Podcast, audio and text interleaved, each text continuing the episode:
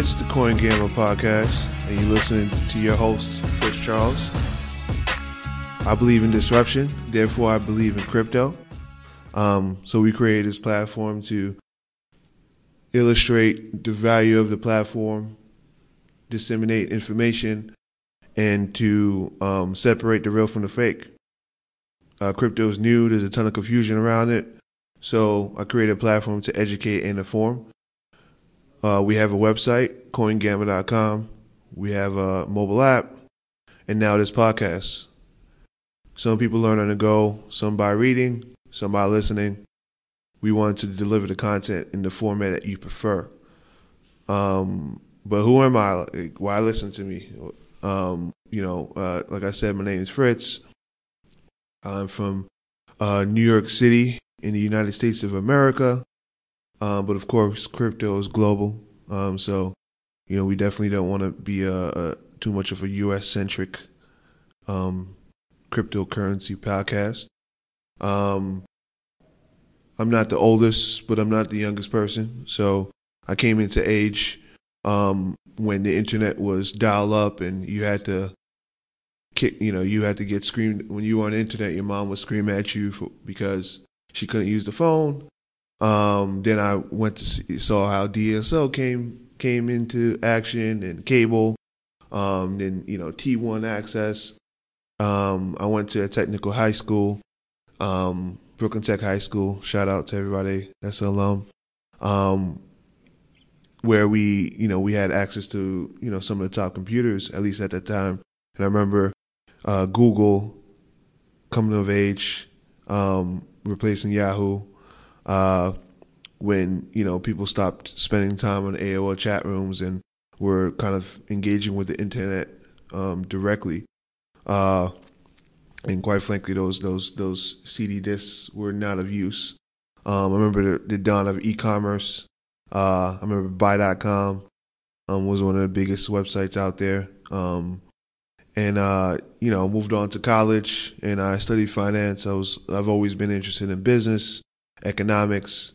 Um, I didn't really, you know, I, I, didn't really know the difference between the different facets of business, but I always knew I wanted to kind of play a part in it. Um, studied finance to become a trader. Um, but, you know, around that time also, you know, technology didn't stop moving. So when I was in college, Facebook came out. I saw how it grew from kind of being limited to uh, folks in the Ivy League, then other schools, then high school, then people that, you know, work, and now everyone. Um, so I've kind of seen a lot of different things move, um, and how you know that disrupted the MySpaces and the uh, the other social networks. After college, uh, I moved on to Lehman Brothers, the now historic Lehman Brothers. Um, for some of the younger people, you know, Lehman Brothers might be something you read about or learn about in school, but you know, it's it, it definitely was something that prior to you know, the unfortunate event. Uh, well, unfortunate, unfortunate depends how you what angle you're at. Um, you know, it was one of the premier investment banks. Um, it was around for over hundred years. It was probably you know second to Goldman Sachs. Um, so I worked there. Was 22, trading billions of dollars for hedge fund clients. Me, you know, I'm just a Queens kid. Um, it was amazing to kind of uh, have that level of access and impact in such a early part of my career. Um, we created derivatives, um, which were you know super mentally rewarding, but you, we still traded, which you know was part of the the action. Um, you know, worked hard, did well, got a promotion, and uh, two months later we went bankrupt. Um, you know, so the, so I, I kind of had a front row seat to the uh, financial crisis of uh, 2008, and you know, it was one of those things that my colleagues, especially the ones that are older than me, never thought could happen. Nobody th- thought it could happen. Thought it was impossible. You know, nobody had thought anything of such form could happen. And so, for me, that was one of my first lessons. In addition to the stuff I learned when I was a little younger, kind of going back and forth around the different internet platforms, seeing that things could be disrupted, things could be changed, nothing lasts forever. So, you know, don't make assumptions. You know, going fast forward to a few years later, you have the movies like The Big Short and stuff like that. Makes it seem like you know, of course, you could see this happening, but when you're in it, it, it it's it's a shock. Um, and you know, at, after that time, you saw that other firms such as you know Morgan, the Morgan Stanleys, the Merrill Lynch's, you know, they they were kind of bailed out or acquired or what have you. Um, so if it wasn't for the government kind of stepping in, um, that could have been a lot uglier. Lehman Brothers, Lehman Brothers probably wasn't going to be the only one, and probably shouldn't have been the only one. But um, nonetheless, you know, I see, I, I saw, I've seen economic economic history happen. Went on to business school at the Wharton School. Um, yes, that Wharton School, the the same school as the leader of the free worlds, um, Donald Trump. Uh, I, I refer to him as 45. So, you know, went there. I transitioned to technology. I did a thesis on M-Pesa and uh, mobile payments. For those who don't know, M-Pesa was a is a mobile payments platform out out of Kenya. It was disruptive in the sense that was that was the first time people were able to send money using their phones. Uh, directly to each other, not having to use Western Union, not having to go to the bank, not having to use cash. So obviously, you know, that was something that, you know, has a huge connection to, you know, crypto from a use case perspective. I then went on to work at a company called iROKO TV, and we distributed content to over 200 countries around the globe. Um, we like to call ourselves the African version of Netflix. Netflix also being a platform that I use that has disrupted the movie industry. Um, so if you're keeping score, I mean, I've seen, you know, c- communication be disrupted. I'm seeing payments get disrupted. I'm, at Lehman Brothers, you know, finance be disrupted. Therefore, you know, I have a very open mind when it comes to things. Things will and can be changed. Um, now I left to launch my own mobile games company. Um, so we built over 400 apps across iOS, Android, and uh, Amazon. And so, you know, this is this is this is kind of like the, the the big rush from how mobile games were kind of disrupting the gaming space. And so, like, you had platforms like Zynga that leverage Facebook to, to become huge companies that IPO'd and, and create millions, billions of value for um, investors. And then you had the iPhone and the App Store being introduced, and so uh, everybody was kind of monetizing um, users on on on the uh, mobile platforms, and so again, you know, saw saw a lot of disruption. You know, we were you know we were playing a part in disrupting the old guard, the PlayStations, the uh, the PC gaming industry, etc. And then also you had an economy that was being created because each of these app stores had their own way to monetize. They had their own way of marketing. They had their own ecosystem, which again is related to how the cryptocurrency market moves now. I sold that company and went on to work at the NBA, the National Basketball Association, for those who are not sports fans. And uh, I was part of a team that worked on NBA League Pass, which is their subscription product. And this subscription product was digital, and it, it was, you know, we were trying to figure out how to get users to watch games on our platform without having cable. Obviously, cable or television is, is a huge money driver for the for the National Basketball Association as well as all sports. So we're in in essence we're trying to disrupt ourselves, um, but you know I think the NBA knows and knew that even though there was a ton of value or money made by you know, using cable companies, uh, that was going to end because people are cutting the cord. People are using Netflix, Hulu, watching TV on the internet. Again, you know, another industry that's being super disrupted. So if you, you're keeping score, I'm, you know, I'm seeing every, almost every industry out there uh, being disrupted around me. So again, you know, that's why I kind of move forward with kind of an open mind. You know, cable companies are paying for a ton of money for the content, but then they're bleeding on the other side because people are cutting the cord. You know, throughout all this time, you know, I learned about cryptocurrency. You know, started investing a little bit into Bitcoin. Um, eventually moving on to Ethereum and some of the other coins such as uh, Neo, Roblox, etc. Um, that list will probably, you know, can change based on when you talk to me. And, uh, you know, I fell in love with it. Uh, I think, you know, cryptocurrency or blockchain or crypto space is a f- perfect combination of disruption, finance, economics, and technology. Um, so it kind of hits all all the points um, for me. You know, I think um, so. Hence why you know I decided to kind of create this platform. So let's talk about some of the criticism of, of crypto and why I think you know everybody should kind of figure spend time learning about it and engaging in it. You hear things like crypto's a scam, it's a bubble, um, it's fake, uh, and all those things have some truth to them. There are there scams? Hell yeah, they are. There's scams everywhere, especially in finance and business. Crypto is no difference.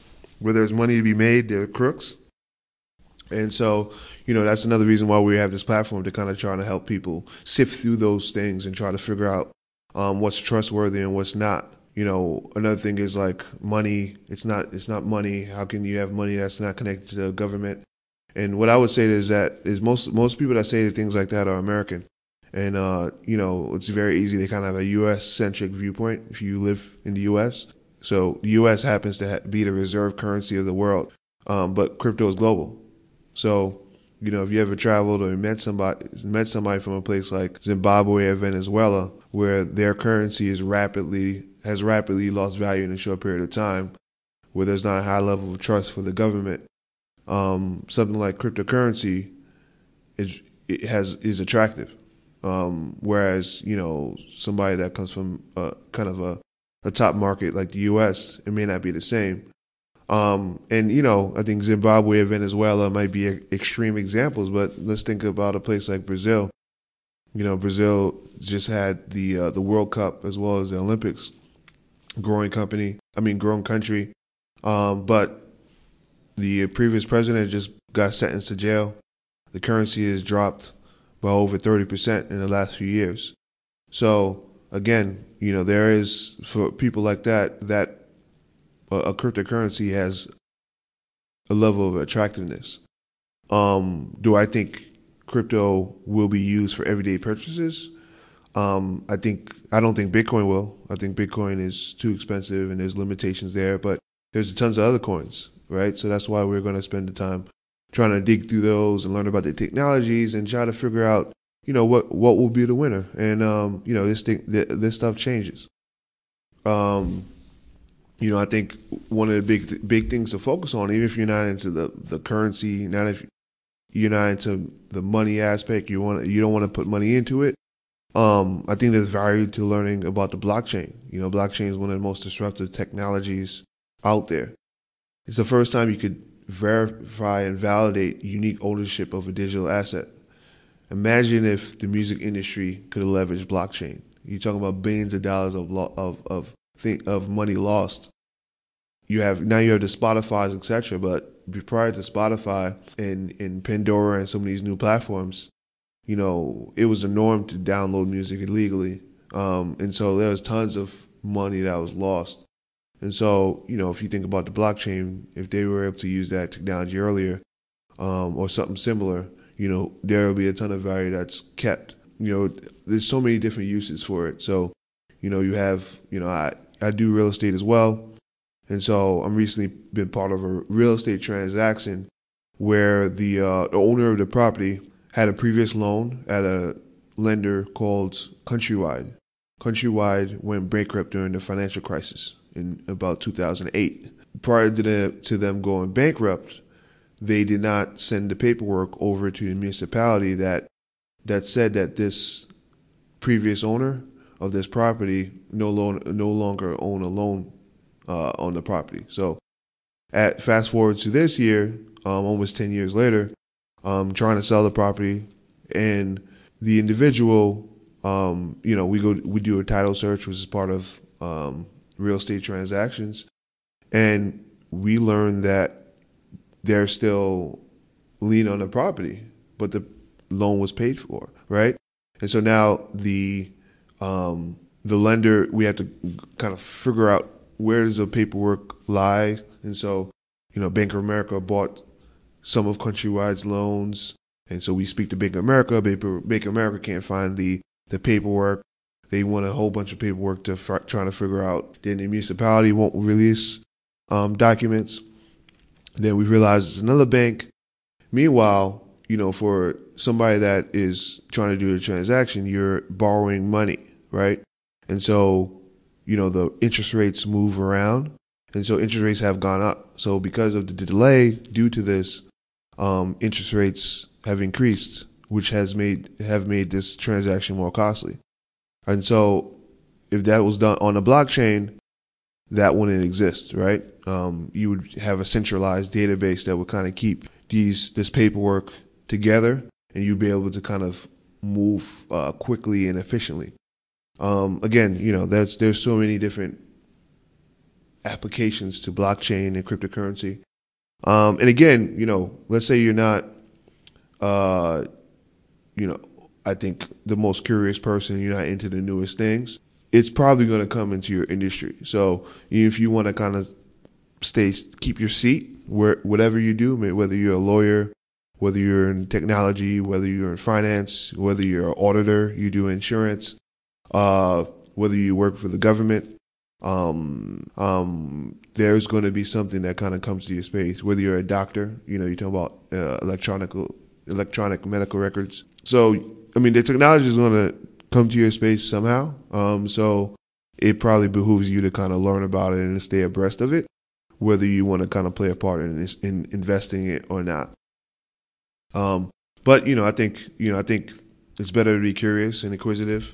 The world belongs to people that kind of remain curious and kind of dip their toes in the newest things. Um, so you know, this podcast we we kind of want to help people do that. You know, one of two of my favorite books are the uh, the Compound Effect and the Slight Edge, and and they kind of talk about you know doing certain things continuously um, could lead to compound returns, um, and you know you could kind of get better uh, at a v- rapid rate. And so you think about you know, let's say you start the new year and you have a goal of increasing your knowledge of cryptocurrency, for example. Let's say you increase your knowledge uh, 1% every day, uh, which is not a lot, but over a year that compounds to 3,700% in a year, right? And so, you know, again, the more time you, you know, the more time you spend learning about this and, and, and, and, and increasing your knowledge of it, it's going to compound. Um, and we want to kind of help you do that. And again, you know, I spent time speaking about myself. I'm the host. Um, it's my platform, but I'm I'm definitely I definitely don't know everything, and I'm not interested in kind of just processing things with my own biases and viewpoints. Um, we're gonna have guests, and so if you don't want to hear from me, you you want to hear from my, from our guests. We're gonna have guests that um, or have been trading longer than me and and and and uh, or have built platforms, have um, are coming from different parts of the world that you know can offer different perspectives to this cryptocurrency space that you know I, I might not be able to. It's gonna be it's gonna be fun. We're gonna learn a lot. It's gonna be a ton ton of ton of value to kind of derive from it, and uh, strongly encourage you to kind of join me on this journey. And I'll leave you guys with this. You know, I'm a big, I'm a big uh, podcast fan, a big hip hop fan, and so there's there's a, a, a podcaster that recently passed away, um, suffering from colon cancer. His name is Combat Jack, and he always uh, left his his listeners with uh, this quote: um, "Internets, you know what time it is. Dream them dreams, then man up and live them dreams. Because a life without dreams is black and white, and the universe." flows in Technicolor and surround sound. Until next time.